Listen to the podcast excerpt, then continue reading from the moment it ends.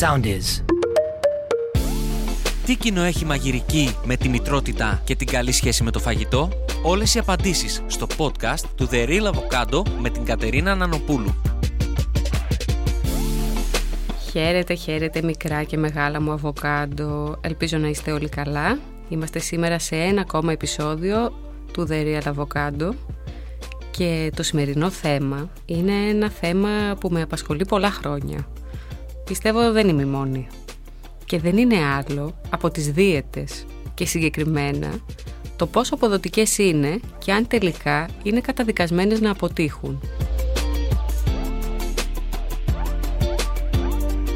Πριν 4-5 χρόνια, όταν ε, ήμουν στην προηγούμενη δουλειά μου και αρθρογραφούσα σε ένα ε, ειδησιογραφικό μέσο στη στήλη live, είχα ξεκινήσει να κάνω έρευνα πάνω στο συγκεκριμένο κομμάτι, γιατί πάντα μου τραβούσε την προσοχή και με ενδιέφερε.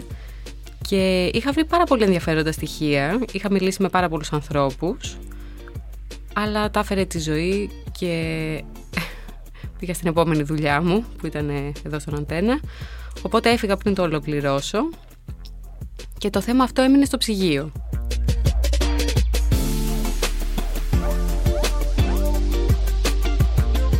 Είπα πιο πριν ότι ήταν ένα θέμα που με ενδιέφερε πολύ και ξεκίνησα να το ψάχνω για δύο λόγους. Ο πρώτος ήταν επειδή και εγώ ίδια στο παρελθόν είχα πάει σε πάρα πολλούς διαιτολόγους και είχα ακολουθήσει αρκετά προγράμματα διατροφής τα οποία είχαν πετύχει για ένα διάστημα, η αλήθεια είναι αυτή, αλλά μετά κατέληκα απλά να ξαναπαίρνω τα κιλά που έχασα. Και ο δεύτερος λόγος είναι επειδή διάβασα αρκετά για την κουλτούρα της δίαιτας τα τελευταία χρόνια, αλλά και από το προσωπικό μου ταξίδι, κατάλαβα ότι μία δίαιτα είναι δύσκολο να πετύχει. Ίσως κάποιοι διαιτολόγοι δεν θα μείνουν ευχαριστημένοι από αυτό το επεισόδιο, αλλά θέλω να σας ζητήσω μια χάρη, να διατηρήσετε ανοιχτό μυαλό. Και θα πω και το εξής για να είμαστε συνεννοημένοι. Αρχικά οι διατροφολόγοι έχουν κάνει άλματα σε σχέση με παλιότερα. Όλες οι περιπτώσεις δεν είναι ίδιες. Προφανώς κάποιοι έχασαν κιλά και τα διατήρησαν, αλλά θα πούμε και γιατί μπορεί να έχει συμβεί αυτό. Και επίσης, όλοι οι διατροφολόγοι δεν έχουν τον ίδιο τρόπο σκέψης. Οπότε δεν μ' αρέσει να τσουβαλιάζω ανθρώπους και δεν στοχοποιώ τους διαιτολόγους ότι δεν κάνουν καλά τη δουλειά τους, αλλά λέω ότι οι δίαιτες είναι καταδικασμένες να αποτύχουν, υπάρχει διαφορά πάνω σε αυτό. Και όταν μιλάμε για δίαιτες, μιλάμε για μια βιομηχανία η οποία βγάζει πάνω από 70 δισεκατομμύρια το χρόνο. Μέσα σε αυτή περιλαμβάνονται όχι μόνο διατροφολόγοι φυσικά, αλλά και διάφορα προγράμματα, σκευάσματα, χάπια, διάφορα είδη δίαιτας που υπόσχονται γρήγορο δυνάτισμα, βιβλία, μπορεί να έχετε ακούσει για paleo diet, για διάφορα άλλα είδη δίαιτας. Κάθε φορά που βγαίνει ένα τέτοιο, βγαίνει ένα βιβλίο, οι άνθρωποι κάνουν περιοδίες, γράφονται άρθρα πάνω σε αυτό, μπορεί να βγαίνουν και προϊόντα. Μιλάμε για μια βιομηχανία η οποία βγάζει πάρα πολλά λεφτά.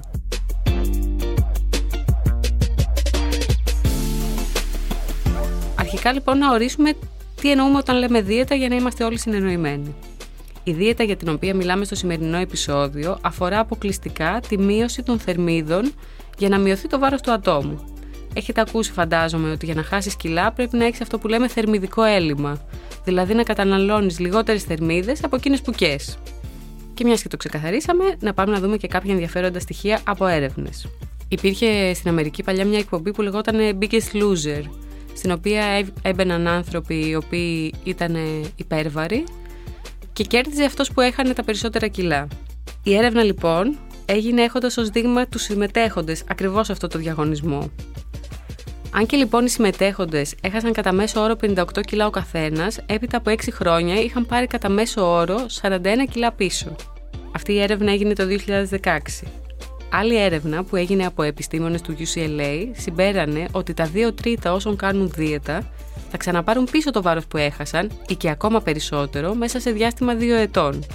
Μάλιστα, πολλές είναι και οι έρευνες που δείχνουν ότι όσες περισσότερες προσπάθειες κάνει κάποιος με τη μορφή δίαιτας, τόσο περισσότερες πιθανότητες είναι να πάρει κιλά στο μέλλον. Πιστεύω δεν χρειάζεται να αναφέρουμε άλλες έρευνες, υπάρχουν πάρα πολλές. Ε, το καλύτερο δείγμα είμαστε εμείς οι ίδιοι. Πόσοι από εμάς έχουμε πάει σε διαιτολόγο, έχουμε ακολουθήσει κατά γράμμα μία δίαιτα και μόλις πετύχουμε το στόχο μας, διατηρούμε για ένα διάστημα τα κιλά που χάσαμε και τελικά τα παίρνουμε πίσω. Αν πάμε με τη θεωρία του θερμιδικού ελλείμματος για να χάσουμε κιλά, Ο μόνος τρόπος για να μην ξαναπάρουμε τα κιλά που χάσαμε είναι να συνεχίσουμε να ακολουθούμε την ίδια δίαιτα διατροφή που κάναμε για να χάσουμε κιλά. Σωστά; Π.χ. ο οργανισμό σου έχει συνηθίσει να παίρνει 1300 θερμίδες. Λέω ένα τυχαίο αριθμό τώρα. Αυτές τι θερμίδες τις έπαιρνες επειδή ακολουθούσε μια συγκεκριμένη διατροφή. Αν προσθέτεις πράγματα μετά στη διατροφή σου, αφού τελειώσει μετά το πέρας της δίαιτας τέλος πάντων, τότε οι θερμίδες αυξάνονται και σύμφωνα με τη θεωρία του θερμιδικού ελλείμματος, λαμβάνεις περισσότερες θερμίδες από ό,τι πριν. Άρα είναι φυσιολογικό μέσα σε βάθος χρόνου, αν συνεχίζεις να λαμβάνεις περισσότερες θερμίδες, θα πάρεις πίσω κάποια κιλά. Δεν είναι τόσο άσπρο μαύρο όσο το λέω. Η αλήθεια είναι αυτή. Απλά λέω κάποια ακραία παραδείγματα για να καταλάβουμε όλοι για ποιο πράγμα μιλάμε. Εδώ λοιπόν έρχεται το μεγάλο ερώτημα είναι οι δίαιτες, ειδικά εκείνες που υπόσχονται γρήγορα αποτελέσματα, ρεαλιστικές μακροπρόθεσμα; Μπορεί κανείς για πάντα να τρώει ένα σπιρτόκουτο φέτα, τρελαίνομαι για αυτόν τον όρο, να ζυγίζει ρύζια και μακαρόνια και να τρώει κρέας ή ψάρι με σαλάτα για μεσημεριανό και βραδινό; Γιατί στο δικό μου μυαλό τουλάχιστον, κάτι τέτοιο είναι πέρα για πέρα μη ρεαλιστικό. Εκτός κι αν αποφασίσει κανείς ότι δεν έχει πλέον κοινωνική ζωή, δεν βγαίνει ποτέ για φαγητό και απλά συνεχίζει να κάνει για πάντα το πρόγραμμα της δίαιτας που κάποτε ακολούθησε με μικρές παρεκκλήσεις. Εν τω μεταξύ, υπάρχουν και αυτά τα προγράμματα διατροφής που δαιμονοποιούν και ομάδες τροφίμων. Π.χ. δεν μπορείς να φας πατάτα ή μακαρόνι. Αυτό πόσο ρεαλιστικό μπορεί να είναι.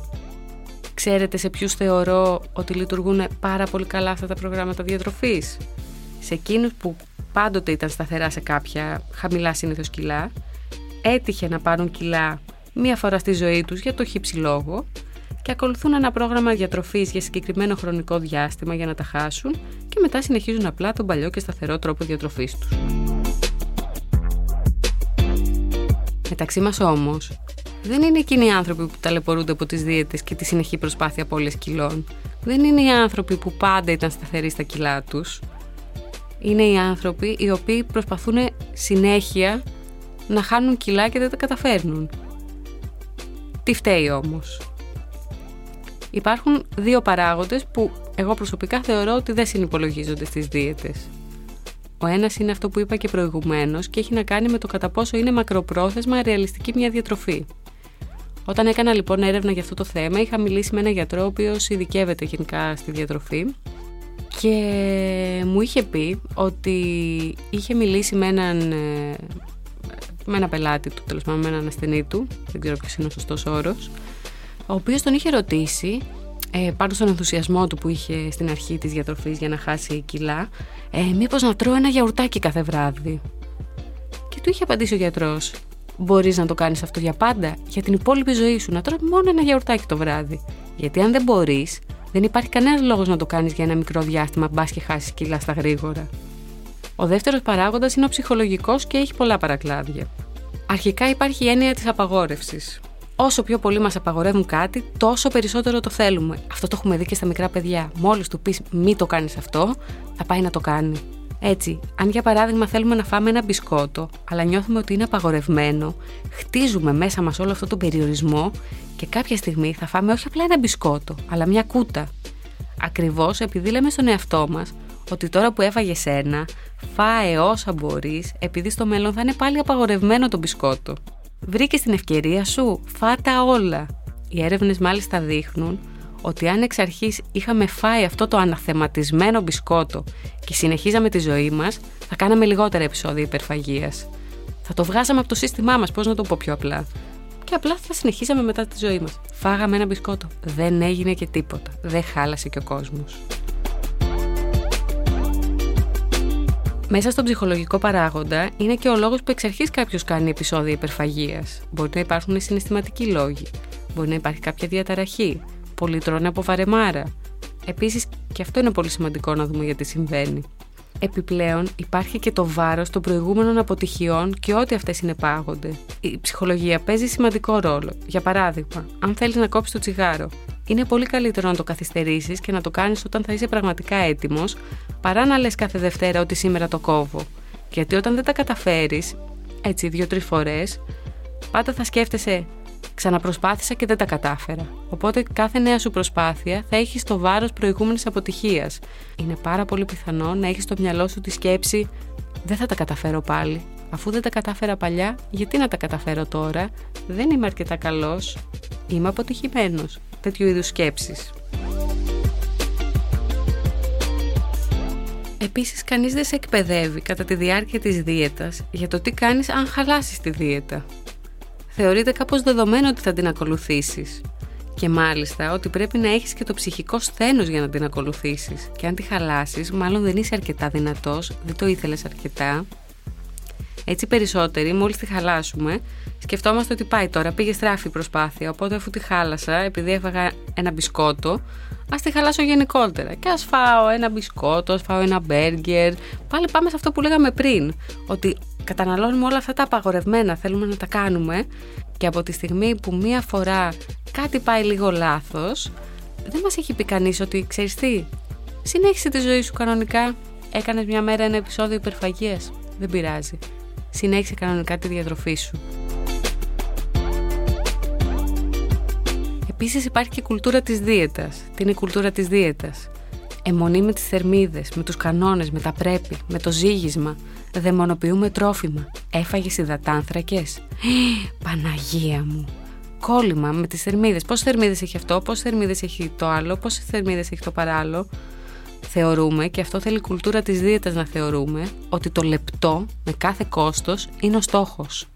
Δεν με ενδιαφέρει πώς θα φτάσεις εκεί, αρκεί να είσαι λεπτός.